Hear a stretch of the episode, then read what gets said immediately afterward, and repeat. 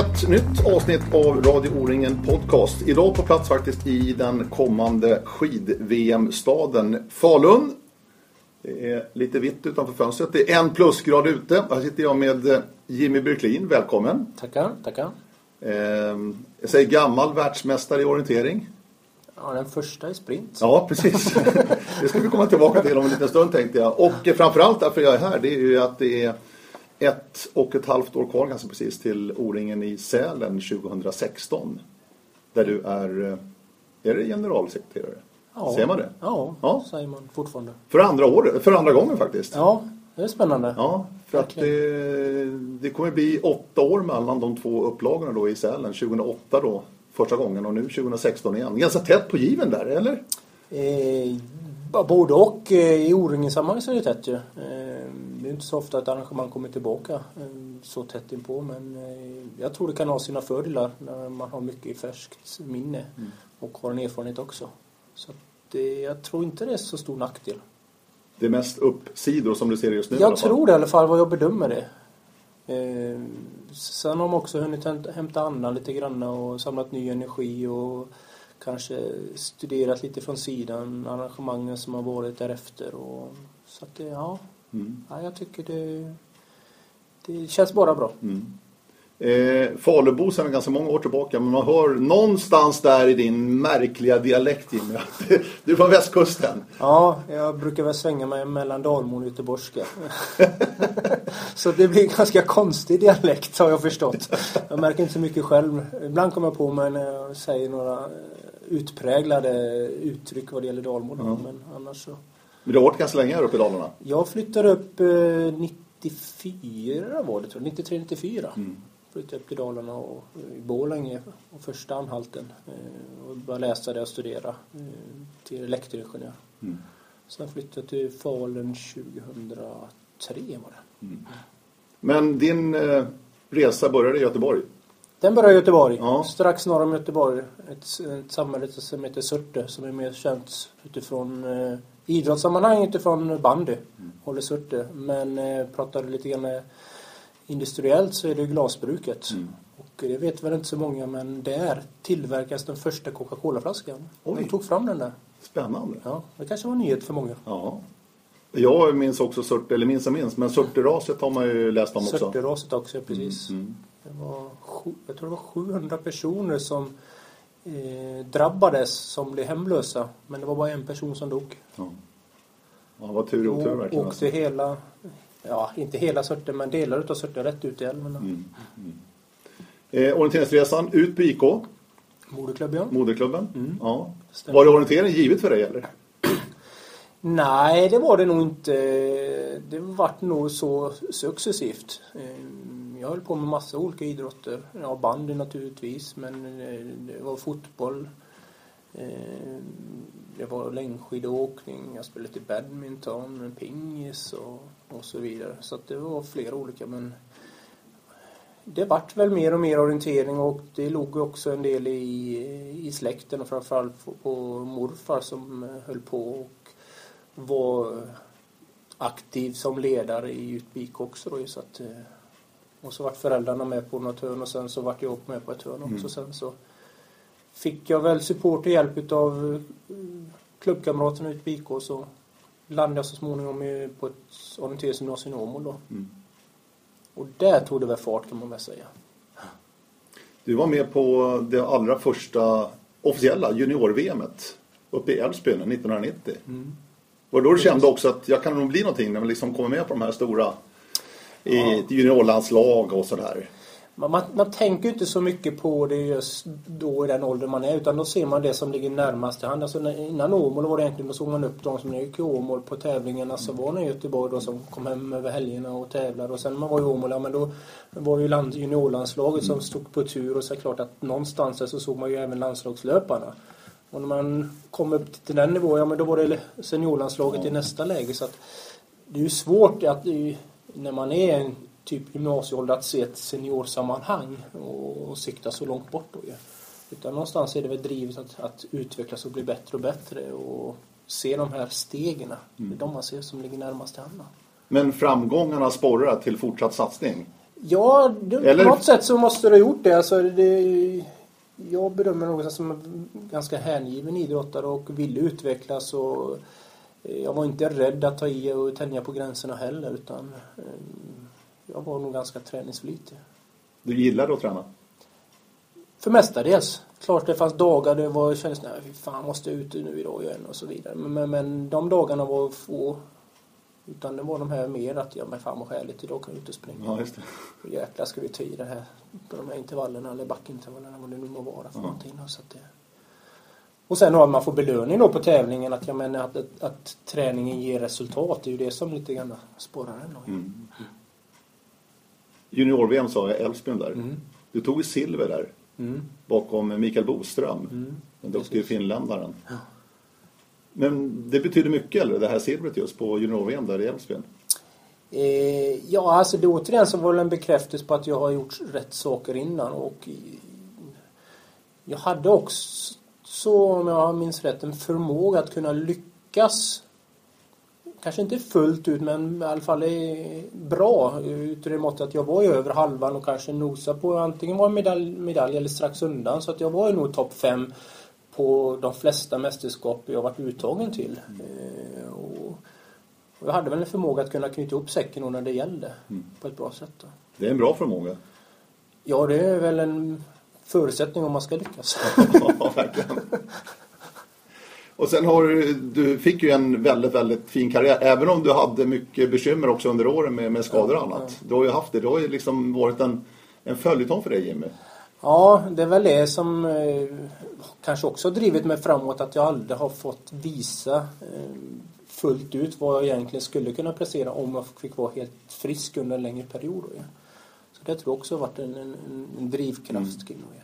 Men vad beror det på att du ofta var borta på grund av skador och andra åkommor? Dels så tror jag att jag... Jag tror det är flera orsaker. Eh, En orsak är ju också att jag har ju en speciell kroppsbyggnad. Jag tror inte att det är den optimala löparkroppen egentligen. Eh, Jag, hade, jag var mer eller mindre min egen tränare. Jag hade många bollplank som kunde bolla med men det var ingen som egentligen sa till mig att ja, men, ta det lite lugnt nu, se lite mer långsiktigt. Utan jag var, jag var ganska hård och tuff och eh, vila. Nej, jag, jag, jag behöver inte vila. Jag kan träna något annat eh, än, än att springa om jag inte nu kunde springa. Då, då körde jag på ändå och tränade kring det. Men det kanske inte alltid var så himla smart i längden. Eh, och det gjorde ju också att när jag kom tillbaka från skador så var ju pumpen, det var inget fel på den. Nej. Utan det var ju mer i, senor, lig- ligament och sådana grejer som kanske inte fått den träningen eller den återhämtningen, uppbyggnaden som den hade behövt. Då, ju. och då är det lätt att gå på en ny mina ju. Eh, och där hade jag ingen riktig som bromsade mig och tog mig i örat. Ja men nu får du fan ta det lugnt här nu för att du ska hålla över tid också. Då, ja. Eh, Och samtidigt hade jag gjort det kanske inte blivit resultaten heller så det är svårt att säga det ena eller det andra. Men eh, ja, det har varit som det har varit då ja. Har du en hög smärttröskel? Jag tror det. det låter som det, Ja. tycker jag. Eh, Det är svårt att veta vad andra har för trösklar eller vad som är normalt och Ja, inte självklart, normalt. självklart. Men eh, jag, jag har... Men du kan späka det liksom? Ja, jag kunde. Ja, du nu, kunde. Nu, nu gick jag ner mig ganska enkelt om det skulle vara något sånt där. Nu, känner jag vad fan ska jag hålla på med? Att det ska spruta mjölksyra i, i öronen. kring det. Jag tror man ska gilla mjölksyra om man vill hålla på med uthållighetsidrott och vill kunna prestera. Mm. Det ska vara helt okej att köra mjölksyra och fan vad skönt att få det. Mm. Jag vet att jag får vila när jag kommer i mål. Eh, Jag har plockat fram några minnesbilder från, från dig ur, ur mitt perspektiv. Och det som sticker ut allra mest det är ju VM-guldet i Tammerfors 2001. Den första VM-tävlingen i sprint någonsin. Det gick ju fort på den tiden. För 2000 så tog ju IOF ett beslut i Leibniz, den så kallade Leibniz-konventionen. Att sprint skulle in, PVT hade tagit alldeles för mycket plats. Så att sprint skulle in på VM-programmet. Och i Tammerfors var det dags. Du var med där, du tog guldet. Men resan fram till den här sprinten Jimmy, du sprang i PVT, du visste vad det handlade om. Var det därför liksom, du lyckades också tror du? Det var nog en bidragande orsak att jag hade varit ute på de olika resorna som PVT anordnar då och fick- känna på och prova på sprint. Kan man väl säga lite olika konstellationer och lite olika upplägg eftersom den inte var formad på något sätt. Jag vet att eh, det var spektakulära kontroller mitt ute i vattnet och eh, tyvärr så var det vissa som skadade sig i olika snitter och olika banor beroende på var det gick någonstans då. Så att, man håller nog på att leta sig fram lite grann vil, vilken håll sprinten skulle ta då ju. Eh, och 2001 så var det heller inte fastställt, det fanns ingen sprintnorm. Det var en vanlig orienteringskarta som uppförstorade egentligen kring det. Kanske några mer detaljer men that's, that's it om man säger. Eh, så att det... Hur stort var ditt fokus på, på just sprinten där i Tammerfors? Egentligen var det inte alls det mitt fokus från början. Eh, men på grund av återigen med mina skador och bekymmer så hade jag en, en, höst, eller en vår som inte var den som jag hade hoppats eller trott på. Med en del problem som gjorde egentligen att jag ställde om fokus. För jag insåg att jag, ska jag lyckas, som var egentligen huvudmål från början, det var ju långdistansen och medeldistansen. Jag kommer aldrig kunna hinna kapp och träna upp mig till det. Ja, då la jag fokus på, på, på sprinten för jag visste att jag hade grunden. Kan jag bara få upp farten och kan jag också hävda mig i sprinten. För det hade jag visat på PVT vid olika sammanhang och, och var där och på pallen några gånger och alldeles strax under. Så att, eh, då tog jag väl det beslutet under våren tillsammans med förbundskapten och eh, Göran Persson som var då att ja, men nu fokuserar mm. jag på sprinten. Och, ja. Så det, och då var ju också sprinten utav det karaktären att man försökte ha den som ett hög hastighet, enkel orientering. Det var det som skulle vara eh, den inriktningen och den särarten kring orienteringsdansen. Då. Eh, sen har väl det kanske blivit lite annorlunda ju längre tiden har kommit nu. Nu blir det mer och mer detaljer och försöka kanske luras mer än vad som kanske var tanken från mm. början. Då, ja. ja, för ser man den banan idag mm så skulle inte den platsa i dagens läge. Nej, men det är väl nästan en, en 10-12 bana. Ja, exakt. Kan man väl säga. Ja. Så att det, det, det, det de flesta föll på det var ju hastigheten. Att det gick för fort och så var man för trött i huvudet och orkade inte tänka.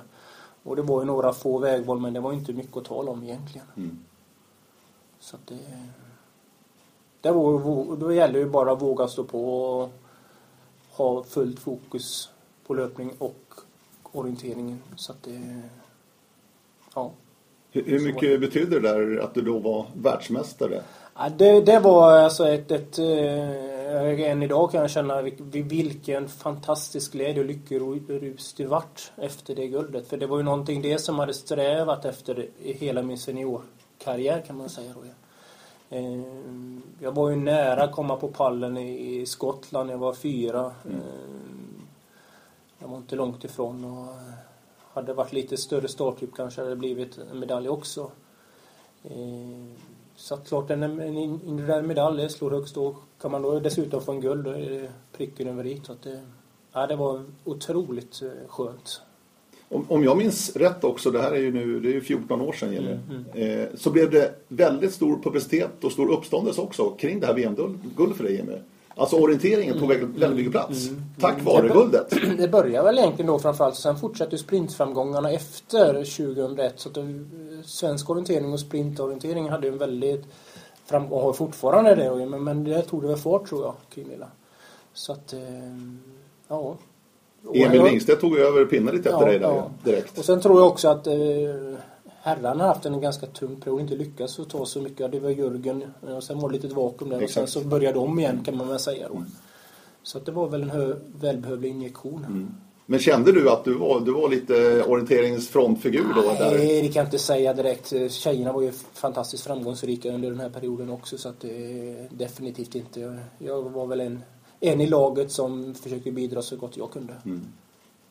Men sen satte skadestopp för fortsättning på det där? Ja. roliga.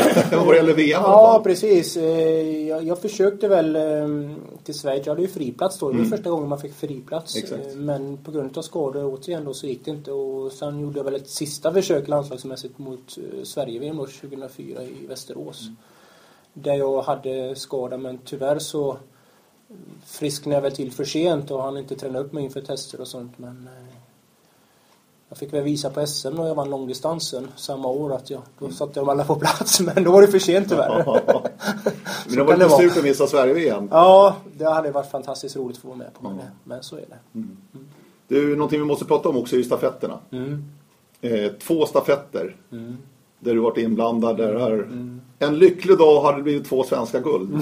ja, en utav dem i alla fall. Den andra vet jag tusan. För det, Ja, vi tar det för 1997 mm. i Norge, mm. i Grimstad, i mm. södra Norge. Mm. Så tar du ut tredje sträckan. Ja. Skickar ut Johan Ivarsson på sista i ledningen. Mm. Med några minuter. Exakt. Och ganska många tror jag var. Ja, Men vad hade fyra hänt? Berätta Jimmy. Ja, i, för det första så hade vi inte haft någon sån där lysande år heller och lite små skavanker och skador och sånt. Och, och fick väl förtroendet. Det var stod väl säkert och vägde mellan mig och några där. Men jag fick förtroendet och jag var ganska nervös eh, inför det. Eh, för vi hade väldigt bra lag och de andra sprang fantastiskt bra eh, tidigare. Jag tror Jugge var också på medalj, medaljplats på långdistansen. Eh, och sen kom då, jag tror det var Jugge som sprang andra men inte visste min och växlade över till mig tillsammans med Ukraina. Så vi gick ut tills, tillsammans på, på tredje sträckan. Eh, och jag kände mig jättetrygg men otroligt fokuserad på min uppgift. Eh, det är sällan jag kan komma ihåg att jag var så fokuserad på min uppgift. Jag hade stängt av allting runt omkring, bara jag och kartan. Och du minns det så tydligt alltså? Ja, ja, Ja. jag vet precis Ja. hur det var. Och jag klippte, fick första kontrollen, fick andra kontrollen och det, det flöt på så himla bra kring det där. Eh, och så fortsätter hela så hela banan. Eh, och så kom jag i mål och, och så var jag i ledning med, jag tror det var fyra minuter eller någonting sånt där. Och, det, och så Johan Ivarsson som man vet är säkerheten själv, han gör sällan gör bort sig. Och eh, jag tänkte, åh fantastiskt vad skönt att jag klarar av det och så vidare.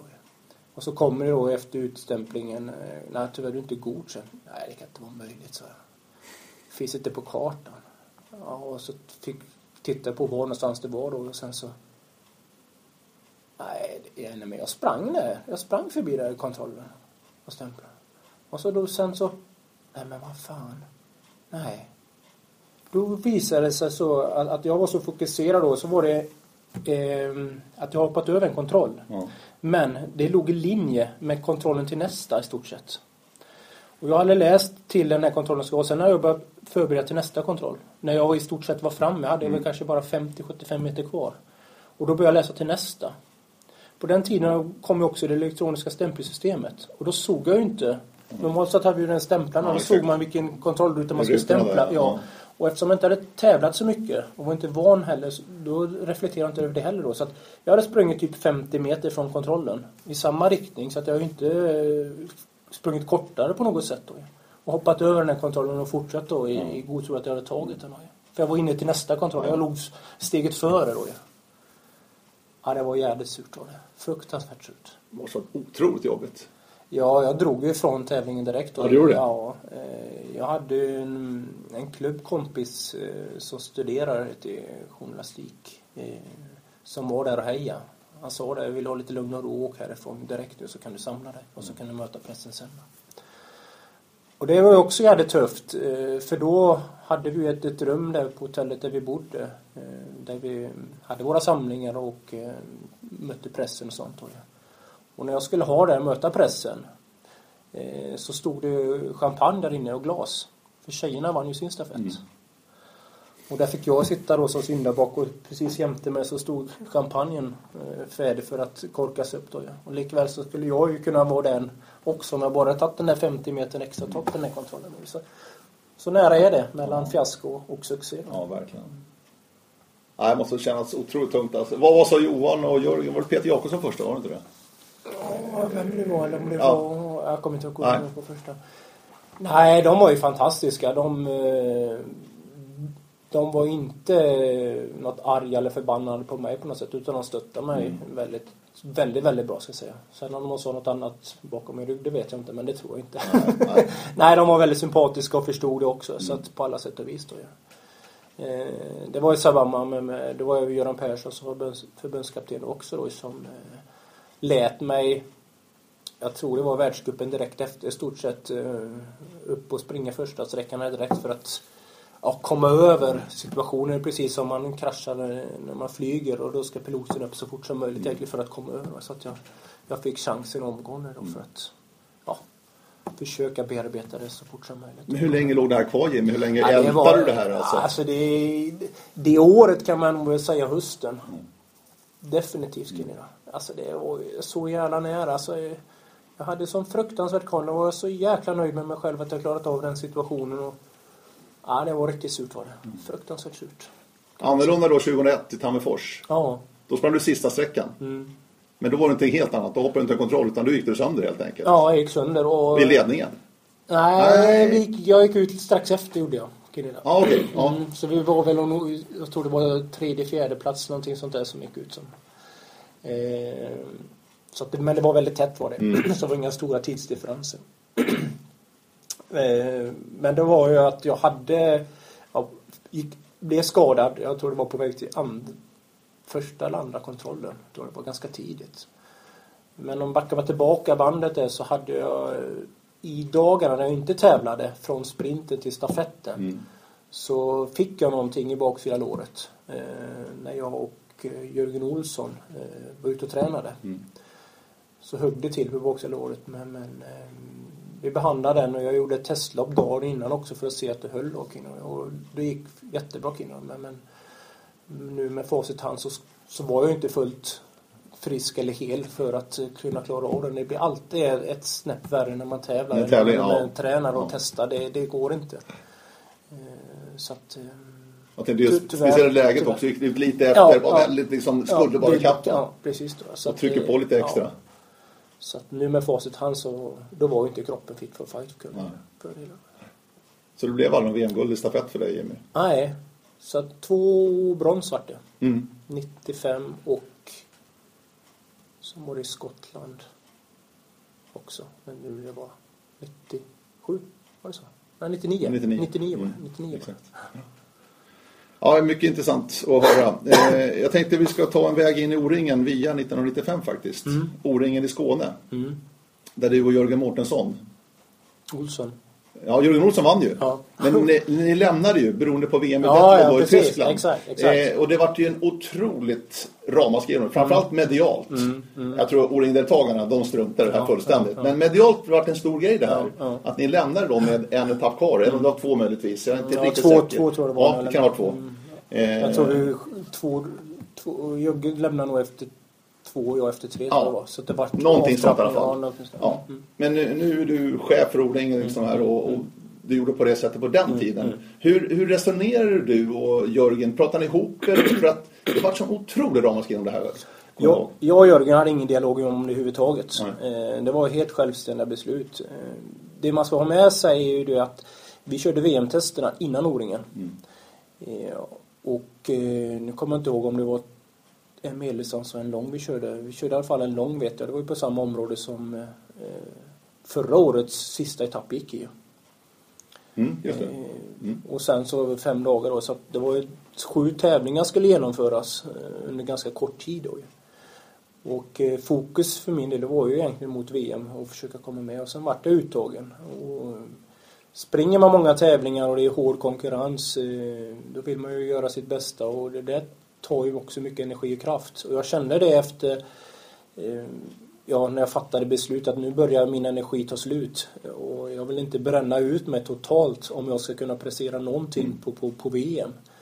Eh, klart att det var ju lite prispengar och sånt. I orienteringssammanhang var det ganska bra prispengar men, men det hjälper ju inte på något sätt att eh, ja, annars blir jag ju bara en, en statist om jag åker till VM. Mm. Jag kan inte prestera någonting överhuvudtaget och ja, skämma ut mig eller Mm. kring. Mm.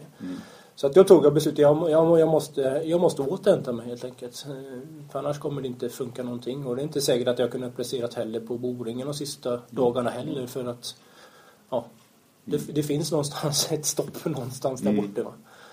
Så att eh, Men förstod du kritiken någonstans? ja, det gjorde jag kring det hela. Eh, För att du vi- snuvade ju oss och vi som gillar Ja. det här på konfekten lite grann. En- En kamp om, om slutstegen och allting. Så, så, det har jag full förståelse för och det har jag ju den rollen som jag har nu också som jag sekreterare också att eh, det är klart att det, det kan bli så ju. Eh, Men det, det, vi är människor vi pratar om, vi är inga robotar på något sätt och det, det kan inträffa helt enkelt. Man vill ju inte gå in i en tävling och sen bryta en tävling, så är det ju. Ja.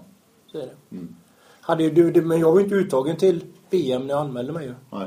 Utan jag vart uttagen till VM dagen innan. Ja. O-ringen. King Lies. Så att jag menar, jag hade inte... Hade jag vetat det innan då kanske det blivit något annat beslut. Ja. Så att det, Mm. det är svårt att säga. Ja. Annars då, vad, vad har du som aktiv för bästa minnen från eh, O-ringen? Du har varit med många gånger. Och sprungit. Ja, ehm, det finns många härliga minnen från O-ringen.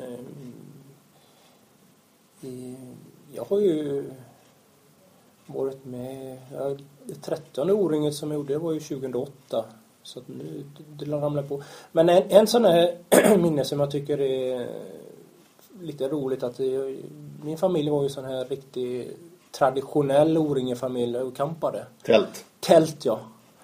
Och eh, om vi nu kopplar till eh, Borås då. Ja. Mm, det, 1986. Så tältade vi. Och det var ju inte eh, så fint som det var i Skåne. Samma väder. Utan det var ja, men solen skiner ju alltid i Borås säger du. ja, numera kanske det ja. gör det. Men då gjorde det inte Nej, det. Okay. Ja.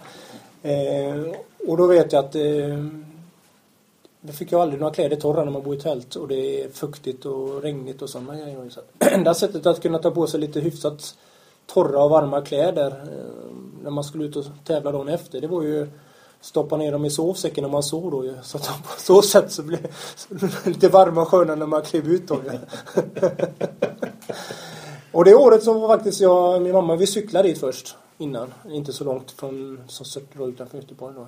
Och sen så sprang de här dagarna Jaha. och det regnade mm, varje dag. Ja. Men på något sätt så lyckades vi, både hon och jag dag, bli etappsegrare. Och det Ja. var ju fantastiskt roligt att vi gjorde en gemensam sak och cyklade dit. Bodde i tält lite mm, primitivt också då. Sen så lyckades vi vinna bägge två en etapp. Samma etapp. Häftigt. Mm. Så det var skoj. Det är ett kul minne alltså. Ja, verkligen. Häftigt. Ska vi titta framåt nu då? Ja. O-ringen 2016. Som jag var inne på eh, inledningsvis här så är det ju alltså bara åtta, då kommer det bli åtta år mellan de här två gångerna. Eh, ni borde ha en väldigt bra plattform då och inte öppna upp varje dörr som ni var tvungna kanske 2008. Hur, hur känner du inför det faktumet? Det, ligger det sanning i det eller? Det gör det definitivt. Eh, Dörrarna lär vi öppna. Men vi behöver inte eh, förbereda arbetet så mycket för att kunna öppna dörrarna. Eh, Förra gången var det ju, är det ju, var det långa processer för att få folk att förstå betydelsen av ett O-ringen på ett nytt ställe som inte är vana och ta hand om O-ringgäster och vad det innebär och så vidare. Eh, och så går man in i något nytt och inte vet vad man ska göra och inte ska göra så blir det också så att det tar lång tid och tar mycket kraft då. Den processen eh, är oändligt mycket kortare nu. då. Så att nu har vi som sagt eh, dörren redan på glänt så att vi kan gå in och börja föra dialoger och diskussioner. Hur gör vi nu då? Hur ska vi lösa det här? Och hittills har det varit fantastisk respons och återkopplingar och en eh, lösning, lösningsbenägenhet. Att redan nu bara titta på lösningar. Så att vi, den första fasen har vi inte ens nästan behöver rö, ja, komma in på och diskutera utan lösa vad vi, hur ska vi åstadkomma det här med sjukvården, med, med, med, transporter, räddningstjänst, polis och, så vidare kring det där. Och det känns fantastiskt skönt kring det. Sen har vi också, som vi inte hade 2008, det finns det en fast organisation som började då egentligen med, med Tom då som kom in eh, i det samma veva. Så att, men nu finns det en mycket, mycket, mycket större upparbetad organisation som jobbar mer över tid och framförallt avtal eh, kopplat till partners och sponsorer. Upphandlingar av olika avtal som inte vi gjorde egentligen från början alltihopa. Vet inte hur mycket vi höll på med alla de här olika bitarna. Så att eh, jag ser det som finns väldigt många fördelar Mm. eh, som vi kan dra nytta av och kan fokusera kanske ännu mer på att, att eh, försöka jobba ännu mer utifrån deltagarperspektivet och gäst, gästperspektivet och göra det ännu bättre. Mm. På tal om avtal, det var ju väldigt turbulent i höstas. Mm. När ni fråntogs arrangemanget Mm. av O-ringen AB helt enkelt. Mm. Mm. Under ett par veckors tid, eller en månads tid eller vad det nu blev. Mm. Mm. Vad var det som hände Jimmy alltså? Hur, hur ser du på det där från din här som generalsekreterare för arrangemanget? Man, kan, man kan väl säga ja, det, det, det, finns, det finns ju det är en väldigt lång historia och det ligger mycket bakom. Men det var ett väldigt drastiskt beslut. Ja, det beslutet ju inte i våra händer. ut- Utan det är ju bolagets sida och varför de fattar det beslutet det får du nog Ja. fråga, fråga dem. Jag kan inte jag svara på Kinla. Jag kan bara konstatera att, att eh, jag tycker det var, var synd att, att eh, jag, jag såg att den här förhandlingen vi hade den blev offentlig. Eh, och sen av olika anledningar så vart vi fråntagna av arrangemanget och sen kom vi tillbaka och fick arrangemanget igen. Och, ja, det är olyckligt att det ska bli så. Mm. Eh, Jag tycker ändå att vi, vi på något sätt är en familj och på något sätt ska, kan göra det snyggt på ett sätt och, och sen när vi är överens om tagen då kan vi köra vidare. Mm. Ehm, Det är ingenting, någonting som vi lägger fokus på eller kraft och energi på. Nu är det en historia och du kan inte påverka det utan nu är det bara att se framåt. Då, ja. Ehm, Men hur tog ni beslutet inom organisationen här? Vart ni besvikna eller förbannade? Liksom, hur, Ja, alltså, vi, alltså utifrån vårat perspektiv så, så hade vi ju ett avtal med Svenska Orienteringsförbundet. Vi hade ju inget avtal med bolaget Nej. som vi förhandlade med. Eh, Och det avtalet om, ansåg vi som ett avtalsbrott då från Svenska Orienteringsförbundet. Eh, Så att ha- hade det inte gått i lås att vi fått arrangemanget då fanns det mycket som tyder på att vi kommer på något, Då hade vi säkert stämt soft i en annan form. Och det är, min, tror jag också att kommunen hade gjort som har också ett avtal med Svenska Orienteringsförbundet. Mm. Men jag, eftersom jag varit med i O-ringen så var jag ganska eh, säker på att det där kommer inte hålla. För det behövs förberedelsetider för att få ihop ett O-ring. Det löser man inte bara så där rätt upp och ner utan det kräver ganska mycket. Och, eh, så att jag var inte, det var fler som var nog mer oroliga att det inte skulle bli än vad jag var. Mm. Och sen så hittade ni i alla fall en lösning till slut. Ja, som ni ja. också är nöjda med. Ja, eh, alltså det... Och det var alltså det ersättningsnivåerna det handlade om ju. Ja, det, det. Grovt det, sett. Från början var det ju så. Sen kommer ju en andra saker i, i förhandlingarna som egentligen inte har med saken att göra på det sättet. Då. Så att det, det har varit ett väldigt konstigt sätt ett tag då. När det blir turbulent i alla konflikter så blir det eh, kanske en, en pajkastning som inte behöver vara en pajkastning av, olika slag. Då, ja. Eh, och sen är det väldigt olika att en, en sån skulle bli offentlig då ju. Eh, men eh, föreningarna är nöjda med det och bolaget är nöjda med överenskommelsen och nu är det en historia, nu gör vi det här gemensamt och ska göra det här så bra som möjligt då ju. Mm. Både för deltagarna, för bolaget, för svensk orientering och för funktionärsföreningarna. Mm. 2008 var det, om vi ser, deltagarantalsmässigt var det nästan 25 000 som var med och sprang i Sälen 2008. Eh, mycket känner jag var nyhetens behag som lockade många som verkligen inte ville missa Sälen 2008. Mm. Känns inte det än att det här nyhetens behag kanske har liksom försvunnit lite grann nu när 2016 inbjuder till O-ringen igen i Sälen? Mm. Men så är det ju definitivt. Och, eh, det är ju alltid så när det kommer nya platser som man kanske inte varit till tidigare och sprungit och som man kanske har varit eh, i andra sammanhang till typ som Sälen på vintertiden och man tycker det kanske är lite exotiskt, fjällen som inte är så ofta och så vidare. Det vi ska ha klart för oss eh, när, vi, när vi börjar med 2008 att, att det var väldigt många skeptiska. Det, ing, det kommer vara väldigt, väldigt få som vill åka till Sälen. Vi startade upp ett projekt, 18 000 deltagare, jag och Mark Baljö då, för att eh, jobba för att vi ville verkligen ha 18 000 deltagare till Sälen. Många, många utav eh, om, i omgivningen sågar oss från fotknölarna, det kommer aldrig gå, så många orienterare finns inte numera. Och så vidare. Fick vi höra. Men det vart ju sporre för, våra, alltså, för våran del, för vi är ju tävlingsmänniskor bägge två och ville verkligen visa att det här går visst. Då. Efter 2008 så görs det olika former av undersökningar och så vidare. En av de undersökningarna ställdes ju frågan då, om nu O-ringen skulle komma tillbaka och gå i Sälen igen. Skulle vara intresserad att komma tillbaka. Ja, då svarar på en femgradig skala då ju eh, 90 procent femma eller fyra. Alltså de är väldigt, väldigt gärna, eller mycket gärna, kommer vi tillbaka och springer igen. Alltså 90 procent av nästan 25 000, ja men då är vi uppe på 20 000. Det är ju en liten bra, något att förhålla sig till, att vi tror att det kommer bli en topp igen eller en peak igen och att det kommer bli många deltagare. Därmed inte sagt att det gör det automatiskt utan vi måste jobba hårt för det också. Eh, så att det är klart att det inte är nyhetsbehag men jag, vi tror ändå konceptet att, att kunna erbjuda det här boendet inomhus för deltagarna. Att få komma till fjällen igen och uppleva det ånyo på fantastiska orienteringsmarker och så vidare. Det ska bara väga över att det nu inte är nyhetsbehag då, för många. Men sen finns det ju många orienterare som kanske har börjat under några år och familjer som inte var i Sälen och har hört talas om det, som nu vill komma. Har ni satt upp något sånt där 18 000 i år också? Eller till Nej, nästa? det måste har vi högre i så fall. inte. Ja, alltså som tävlingsmänniska så, så eh, vill vi, när vi var så jäkla nära rekordet så är det lite kittlande att försöka slå det här rekordet. Men, men eh, vi, vi, det är svårt att säga om det kommer så många men det skulle vara fantastiskt roligt om vi skulle kunna slå det här rekordet någon gång. Vad, vad har du dragit mest för lärdomar sedan 2008 som du har med dig nu då i det här nya uppdraget inför 2016 Jimmy? Alltså, rent tävlingsmässigt på ett O-ringen så är det inte så stor skillnad förutom storleksmässigt jämfört med en vanlig tävling. Och det visste väl egentligen innan, innan 2008 också men, men, men där behövs inte lägga, från, från min horisont i alla fall, så mycket energi på. Det är de andra bitarna som är, är väldigt centrala och viktiga med infrastrukturen, bussningen. Eh, och tittar man på arrangemanget i stort då för att kunna få något överskott så är det ju att ha koll på kostnaderna. Att hitta kostnadseffektiva lösningar utan för den skulle göra avkall på kvaliteten. Mm. Det är det som är lite grann viktiga bitar och det var därför vi hade ett, ett, ett, ja, föreningarna fick en bra ersättning för nedlagt arbete 2008 då, och även det vi hoppas på till 2016 också. Mm. Det, är ju, det är kostnadskontrollen som mm. är sen A och O egentligen. Jag har ett minne, jag tror att det första etappen faktiskt redan nere i mm. Transtrand där då. Mm.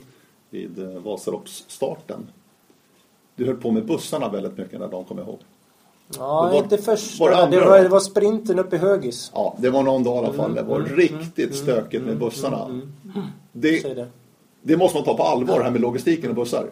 Men det, det kan jag skicka in med, för det kanske inte ja. så många vet. Att, att bussningen då, eh, då beställde man ju busskort egentligen anmälning upp man fram till dagen innan kunde man köpa busskort. Det var samma pris. I Sälen 2008 så sålde vi 6000 busskort de två sista dagarna. Mm. På plats. Och vi hade tagit höjd för ett, ett par tusen extra. Men 6000 har vi aldrig tagit höjd för. Och i Sälen en sommar finns inga bussar att få tag i. Inte så lätt att hitta nej, dem. Nej. Och det var ju en utmaning. Att ta in så många bussar som möjligt på lördag när vissa tävlingar skulle börja på måndag. Och det gjorde också att det vart lite gissel i busstransporterna. Och också då att vi hade flera olika ställen vi transporterade ifrån. När kommer folket att komma till busshållplatsen? När ska de åka? Hur många kommer på varje plats? Vi hade ingen aning om det. Inga av de parametrarna. Mm. Och det där är inte så lätt att ha förståelse om, om man står där i busskåren och har varit med om det hela. Så att det, det är utmaningen med logistiken och transporterna, mm. definitivt. Så är det bara. Det kommer man aldrig ifrån. Och det blir så 2016 också? Inte i samma omfattning. Eh, skillnaden nu 2016 är att det kommer bli obligatorisk eh, bussning. Och det kommer ingå i anmälningsavgiften. För det finns inga parkeringsplatser vid Högfjällshotellet. Det kommer inte svälla några. Vi förstår ingenting kring det. Och det gör att vi måste göra det obligatoriskt. Eh, och den är också utav ett miljöperspektiv. Eh, det är också utav ett trafiksäkerhetsperspektiv. Vi vill ha ut så få bilar på vägarna som möjligt. För vi har bara en väg som går över fjället. Mm. Och korkar vi igen den med bilar då kommer vi ingenstans, någon utav oss. Och då är det jäkligt svårt att arrangera och få tävlingen att flyta på då. Ja. Så det finns flera aspekter varför vi gör det. Mm. Men samtidigt så tar ni som arrangörer ett, ett otroligt stort ansvar. Ja, att måste... Ni måste verkligen se till ja. att de kommer till, så är det. Så till, är det. till arenan ja, och till sina startplatser. Ja, visst är det så. Ja. Visst är så. Men det är ni beredda att ta? Ja, Eller ni måste vi, ta det? Vi har inget val. Nej. Vi har inget val. Om vi ska genomföra O-ringen så måste vi göra det. Mm. Men det är lättare om vi vet om alla ska åka än när vi inte vet hur många som ska åka. Mm. Då kan vi dimensionera det på ett annat sätt. Ja. Mm. Mm. Och förhoppningsvis så blir det också eh, utifrån eh, priser och så vidare att det inte ska bli dyrare utan snarare kanske lite billigare. Mm. Eftersom vi vet att det blir stor massa mm. som åker. Då, ja. Mm. Och det är inga jätteavstånd heller att tala om. Nej, det är det inte. Det är Å andra sidan är det lite olika ställen ni måste plocka upp folk ja, på. men så är det. Ja. Visst är det så. Eh, jag tänkte efter 2008 då när ni hade ändå 25 000 så gav det ändå en skjuts för O-ringen i stort också. Mm. För vi har sett väldigt fina deltagarsiffror mm. under de här åren. Mm. Bland annat Halmstad då, mm. även i somras då i mm. Kristianstad mm. är det klart över 20 000 mm. bägge åren. Du, med dina ögon, hur mycket betydde liksom Sälen O-ringen för O-ringen alltså och för orienteringen? Som jag sa innan så hade året innan 2008 så var, tror jag det var lite grann men, men, mental spärr att det, det, finns inte så många orienterare som vill åka på O-ring eller men när vi kunde överbevisa dem att det går, det finns, bara man kan paketera ihop det och göra ett attraktivt koncept, då kommer folk. Så jag tror att det lite en mental barriär som rasade på ett eller annat sätt. Då, ja. Ehm, och sen tror jag också utifrån 2008 och framtiden också så, så, tror jag att den internationella målgruppen är väldigt, väldigt viktig att attrahera. Eh, för vi vill ha eh, en mångfald och många deltagande nationer och många deltagare från andra länder att, att vara med då. För det är det som gör O-ringen och dess tjusning kring det. Mm. Så det är någonting som eh, jag tror alla år bör jobba hårt med och jag tror många, de, de som är utsedda också gör det. Mm. Eh, jag vet inte om det är första, kommer det bli första gången, jag tror faktiskt det. Som bara två arenor kommer att användas. Ja, det är möjligt, jag kan inte heller Nej, faktiskt. jag, jag sitter och funderar på det. Men det är ju bara två Jag vet arenor. inte vad det är, Eksjö, det kanske var tre där nere. 2009. Nej, Eksjö var nog kanske två det var tre, också. två va? Var det inte Ja, tre? det var en staden och sen ja, en där uppe. Ja, det var nog två. Ja, det var nog två där också. Ja, det stämmer. Men det är också en viktig aspekt på det här. Ja, Dels verkligen. hålla ner kostnaderna. Ja. Och kan man ordna det så att man får springa olika områden också så är det ju förnämligt. Och så kommer det bli uppe i Sälen nu. Mm. Ja. Och det är lite grann det som jag sa inledningsvis, att avvägningen är mellan att, att, att inte tumma på kvaliteten och upplevelsen för deltagarna rent tävlingsmässigt och, och sådana bitar. Då, ju. så har vi ju det här utifrån det här konceptet försökt hitta den här balansen. Hur kan vi få ihop infrastrukturen? Hur kan vi få ihop attraktiva olika områden för deltagarna att, att kunna vara med på och springa på som är utmanande varje dag. Då, ju. Och det känns ju som att vi hitt- hittat en bra balans där. Eh, För att dels hålla ner kostnaderna, dels hålla ner arbetsbördan för funktionärerna. För det är jävligt drygt att flytta arenor från dag till dag och hålla på hela natten. Det, det, det, det drar så enormt mycket energi och kraft kring det. Nu har vi en vilodag mellan, vi flyttar också, så att, som gör att vi kan få lite and, andhämtning också. Eh, sen integrerar vi ju även de två sista arenorna med O-ring i staden, så de är ju i princip ihop. Eh, som också gör att vi, vi, vi, slipper bygga upp dubbletter utav olika slag. Sportförsäljning, öppna klass, tävlingsexpedition och så vidare. Restauranger kanske och sådana här grejer. Det försöker vi hitta synergieffekter och det tror jag är lite grann framtiden. Det gäller att hitta eh, optimera arrangemanget utan att göra avkall på kvaliteten. Det här med eh, vilodag, det var, det var du emot Jimmy. Ja. Kom ihåg. Du ville Ja. det är fem dagar och det Ja. ska vara fem dagar Ja. på raken. Och så var det också 2008. Ja, det var Men sista inte- gången. Ja. Men inte nu. Nej. Du orkar inte strida för det längre? Eller vad, vad är det? Nej, För det var en riktig käpphäst för dig det där. nej, inte käpphäst var det inte. Jag, jag, jag tycker, jag är kanske för traditionsbunden, men jag tycker fem dagar, fem dagar i rad. Och det tycker jag fortfarande. Ja, men det är många som tycker som Ja, dig. ja. Det, det, det vet jag. Men eh, det är ingen prestigesak för mig. Men vi, vi fick möjligheten 2008 att genomföra det. Eh, och eh, att köra en vilodag, helt okej. Mm. Det- Jag tycker fortfarande att det är fem dagar är fem dagar Mm. i sträck med, men det finns många fördelar och både för deltagarperspektivet, funktionärsperspektivet och kommunperspektiv som gör att det är vilodag också. Så Mm. det, Mm. ja, det är som det är nu. Mm.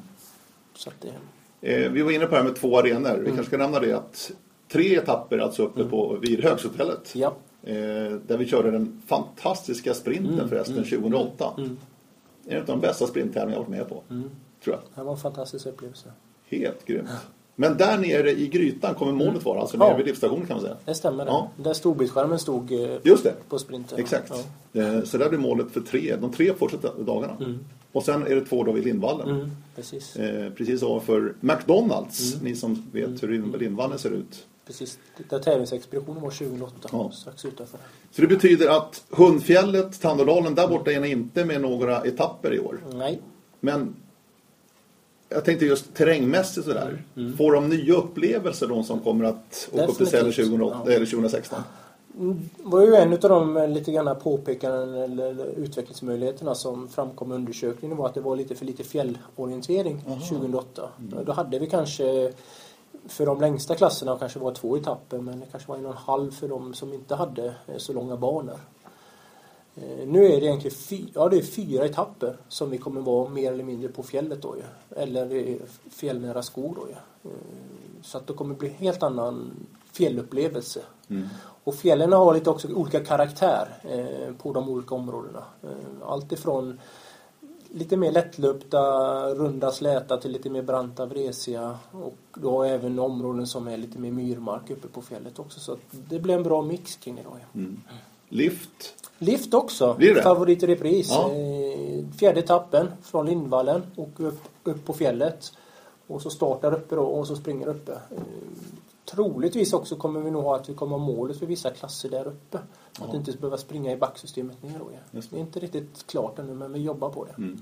Och den sista etappen blir ungefär samma område som senast? Det blir precis detsamma förutom avslutningen då som kommer bli ett nytt område då ja. Mm. Så att återigen så kommer det bli en ganska tuff etapp Mm. eh, för de som var med där. Det- Det går väldigt lätt ut för neråt men sen när man ska vända uppåt då blir det desto jobbigare. Mm. Men den passar sig alldeles utmärkt för en eh, jaktstart.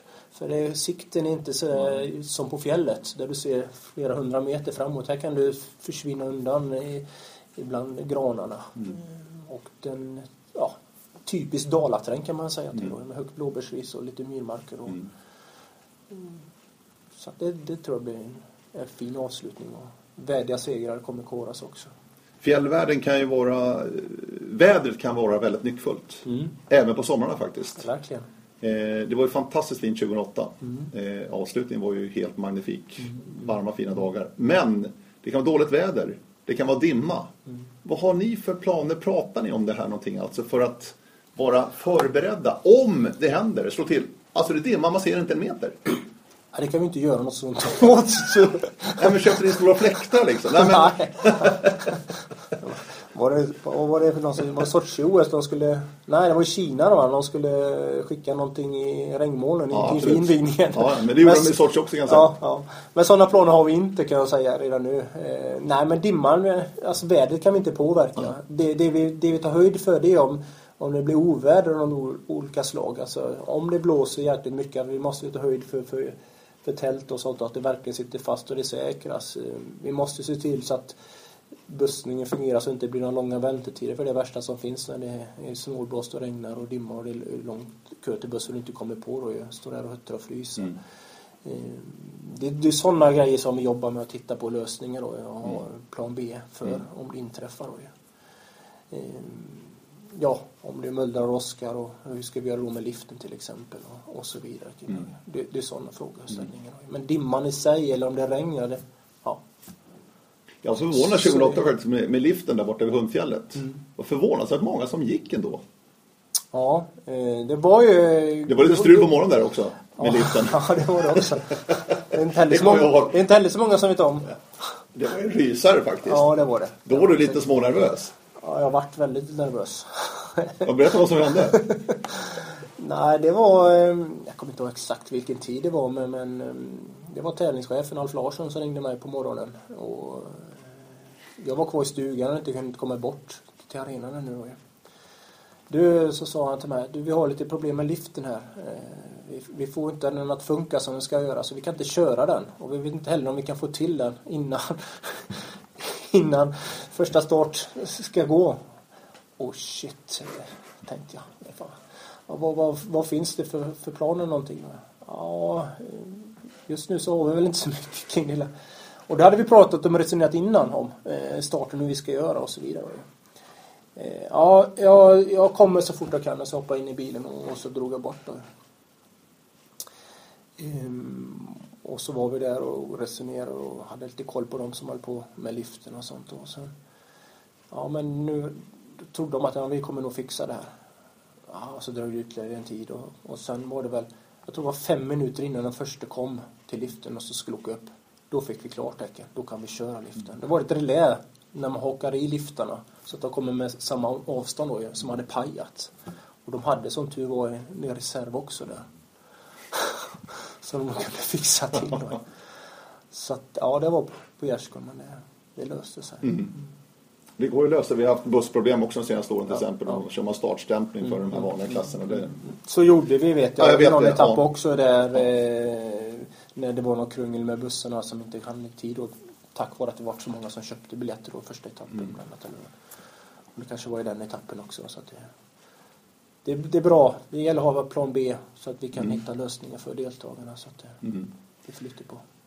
Eh, Folk börjar planera här. Jag tänkte, dels eh, utlänningar som ni satsade verkligen på Mm. 2008. Mm. Eh, de utländska gästerna. Mm.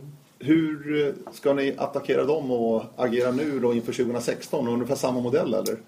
Ja, snarlik modell. Vi vill väl försöka växla upp det lite grann och det vi gör det är ju att försöka ta hjälp av de budbärarna, ambassadörerna som finns som tycker O-ringen är roligt och vill jobba och, och få hit folk att, att springa O-ringen.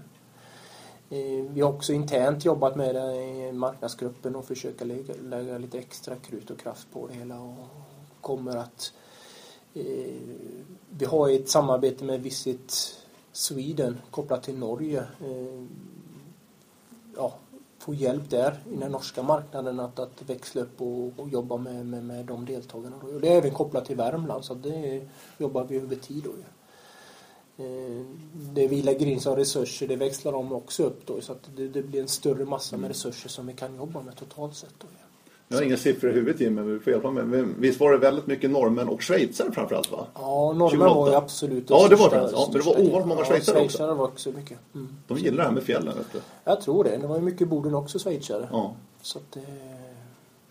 Ja, det var det också i Boden var det. Ja, det stämmer. Mm, Ja, det var väldigt mycket schweizare. Ja. Ja.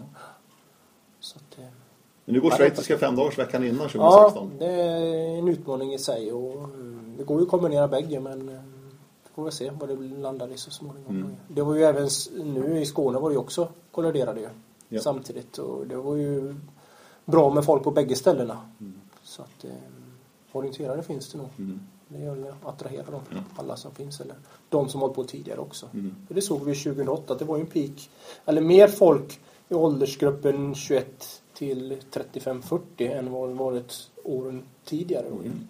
Och det kan nog göra med stugboendet att har man familj och barn och grejer det inte och ena parten orienterar inte den andra då är det enklare att bo i en stuga Mm. än, än att tälta kanske. Mm. Så blir det i år också. Eh, bokningen till eh, boende kommer öppna här under våren. Mm, mm, efter påsken. Just det. Mm. Jag var lite nyfiken på Skistar Mm. som är den stora aktören där uppe i Sälenfjällen. Mm. Hur, hur nöjda och hur, hur bra samarbete har ni med dem? För att det här måste ju vara en jackpot för dem också. Att få jättemycket folk en vecka liksom, eller två. vi- visst är det så. Det är ju inte bara Skistar utan det är ju hela, hela Sälenfjällen och alla de företagen som finns då. Det man ska klart för sig så äger ju inte Skistar något boende utan de förmedlar boendet Gunilla. Så de stora vinnarna är ju de olika fastighetsägarna, det är de som äger alla, alla, allt boende uppe som man får hyra ut det plus all, alla restauranger eller aktiviteter eller vad det nu må vara för någonting. Det är de som, eh, som supportar arrangemanget som också kommer få eh, någonting tillbaka då ju. Men självklart är de är väldigt glada att, att eh, arrangemang som odlingen kommer till Sälen. Eh, För de har ju en, en, en anläggning som mer eller mindre står tom då förutom Cykelvasan och kanske några andra evenemang som, som genomförs i Sälen. Då, ja. och, så att eh, vi får ju en, ja, jag säga, en halv arena färdig.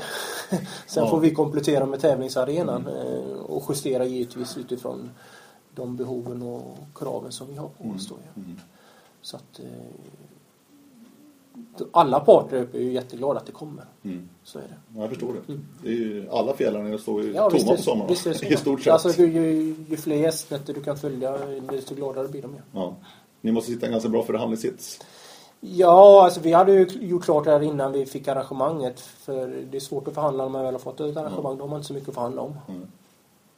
Så att det det är ju sådana viktiga aspekter som, som eh, man har lärt sig under resans gång. Mm. Att, Mm. innan det blir offentligt och det, innan det blir klart. Och då är det bra att ha klart så mycket som möjligt. Och även markägarfrågor hade vi ju klart väldigt, väldigt många innan. Och kommunen hade vi klart innan vi fick arrangemanget. Och, eh, har vi dem på klart då, då vet alla vad de får hålla sig till och slipper man sitta där och förhandla. Mm. kring det. Ett och ett halvt år kvar Jimmy. Mm. Vad, vad gör ni just nu så att säga? Sälen 2016? Sen 2016 nu, nu håller vi på och fyller på de sista eh, funktionärerna som har lite mer ansvarspositioner. Eh, Vi är väl runda slängar en 45-50 funktionärer som har tagit på sig olika uppgifter. Vi är mer eller mindre hela ledningsgruppen klar. Eh, Glädjande nog så är vi 50% eh, män och 50% kvinnor i det. Ja. Det känns riktigt skoj och roligt.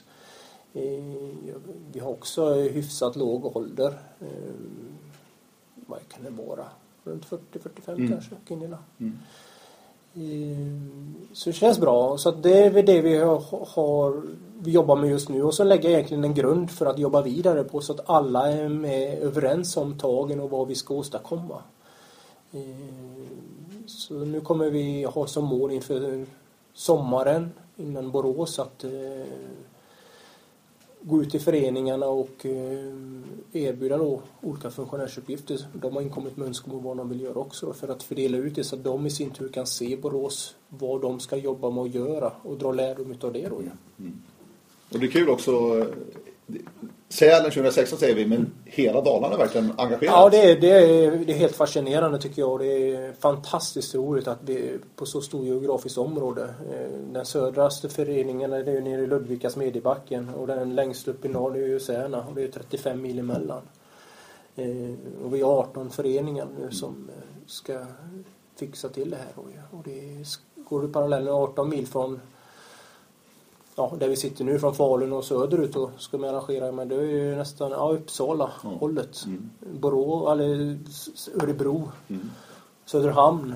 Alltså så du har ju nästan nere i Karlstad också på att säga. Ja. Och skulle då vara med och arrangera så det, ja, ja det, det är häftigt är det och fantastiskt roligt och det, det är någonting som jag värnar om väldigt mycket och det är ju funktionärerna och det ideella skapet. Utan dem så går det aldrig att genomföra O-ringen. Eh, det engagemanget och den delaktigheten, det är oh, ja. Mm. Och de idéer och kreativa sakerna som dyker upp, de, det gäller att tillvara dem på, på, på rätt sätt. Mm.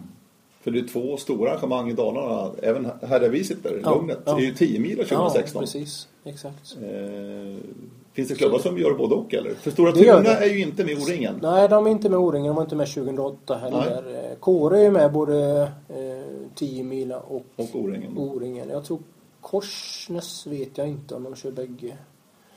Eh, jag har inte riktigt koll på vilka som är med i, i 10 mila faktiskt. Nej. Det kan hända att det är någon, några föreningar till. Mm. Det är två stora arrangemang i alla fall. Ja, och, visst är det så. Visst är det så. Och en stor klubb som inte är med förresten, det är IFK Mora. Ja. Som var med förra gången, som men med inte med nu. Så det är två föreningar som inte var med 2008. Det är Kvarnsveden och Mora. Mm. Eh, däremot har det tillkommit då ja, VBOL, eh, Korsnäs, Bjursås. Det är väl de tror jag. Kanske kan vara någon jag glömt men... Hur fungerar det? Frågade Sälen alla klubbar i Dalarna? Alla, alla, har, alla har fått frågan att vara med. Vi har ju gemensamt med Dalarnas orienteringsförbund då ju drivit frågan eh, att arrangera då Så att det har ju gått genom förbundet. Mm. Så att de kommer till få. Det har till och med varit lite dialoger en sväng om att vi skulle göra ett samarrangemang mellan och bara köra 10 mil O-ringar som är en gemensam organisation. Då, ja. Men den eh, föll inte på plats då utan mm. det, det var två separata. Mm. Eh, avslutningsvis nu bara eh, Jimmy, de som kommer tillbaka 2016 som var med 2008 kommer att känna igen sig? Ja, inte i skogen. Nej, vad bra. Eller på fjället. Det kommer vi inte göra. Eh, ja, alltså det, det är ju samma ställe som är, alltså O-ringen-torget är ju Lindvallen. Det är Lindvallen. ja, det är ja. det. Sen kommer det bli en liten annan uppbyggnad på det, det tror jag. Eh, jag tror också att eh, när vi är på fjället så kommer det ju bli mer fjällkaraktär. Så att jag tror och hoppas eh, och min känsla är att de kommer få uppleva mer fjäll och kan vi få hyfsat väder eh, och skulle kunna få sånt väder som 2008 det kommer att bli helt fantastiskt eh, underbart. Mm. En stor skillnad som jag tänkt på nu förresten. 2008 var det bara plank där man byggde Experium. Mm. Precis. Var planket uppe. byggarbetsplats. Men nu är det definitivt in action. Ja. Så att sådana saker finns ju och ja. det, det, finns fler sådana saker som har kommit till och kommer att komma till under resans gång också. Mm. Det är mer boende i Lindvallen också så fler kan bo i Lindvallen. Experience som har tillkommit är en fantastisk anläggning med bad, bowling, restaurang och bio och, och allt. Det är inte ofta så det är bio på Oringetorget. Mm. Det som inte var heller då, det tror jag att utförscykling, downhill. Det finns också möjlighet att mm. köra nu då, som inte fanns då. Eh, alltså det finns, ja, det har tillkommit en hel del mm. faktiskt. Och du som gammal elitlöpare, mm. eh, VM i Sverige mm. 2016 i Strömstad ja. går ju i princip en månad faktiskt efter O-ringen. Mm. Mm. Vad tror du det kommer innebära för elitens medverkan? Eh, Den yppersta eliten?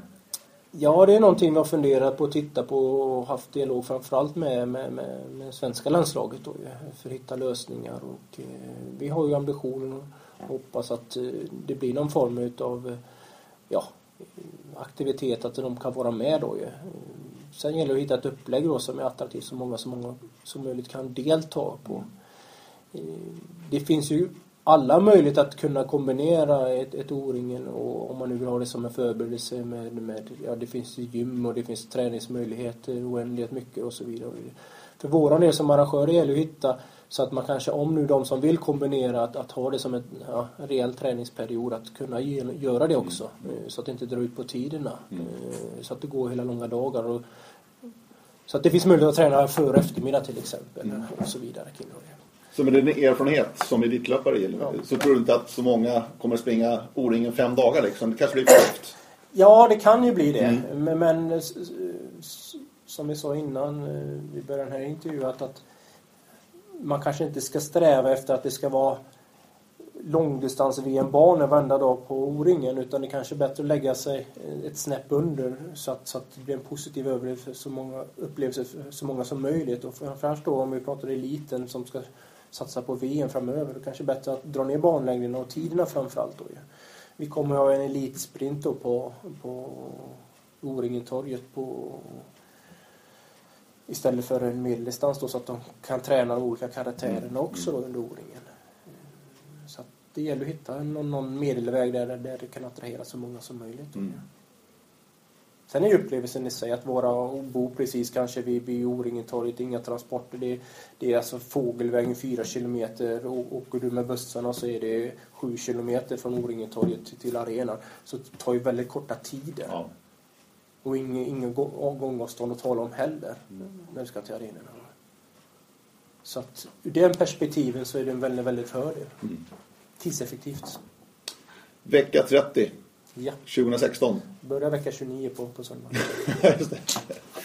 Men vecka 30 försöker O-ringen pränta in nu som ett begrepp alltså. Är Då är det alltid O-ringen. Ja. Eh, och en som framåt är Jimmy Bicklin alltså som har varit dagens gäst här i Radio O-ringen Podcast. Tack så mycket Jimmy! Tackar!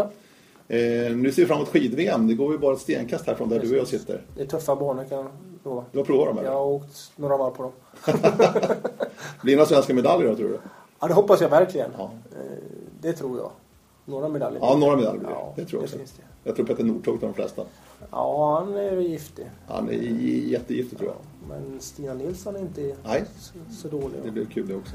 Kalle som hemmaplan tror jag också vill mm. verkligen visa vad han kan. Mm. Halvarsson alltså, pratar med bor här i Falun. Hörrni, har ni synpunkter, idéer, eh, hör av er på radio Vi säger tack och bock och på återhörande. Hej då!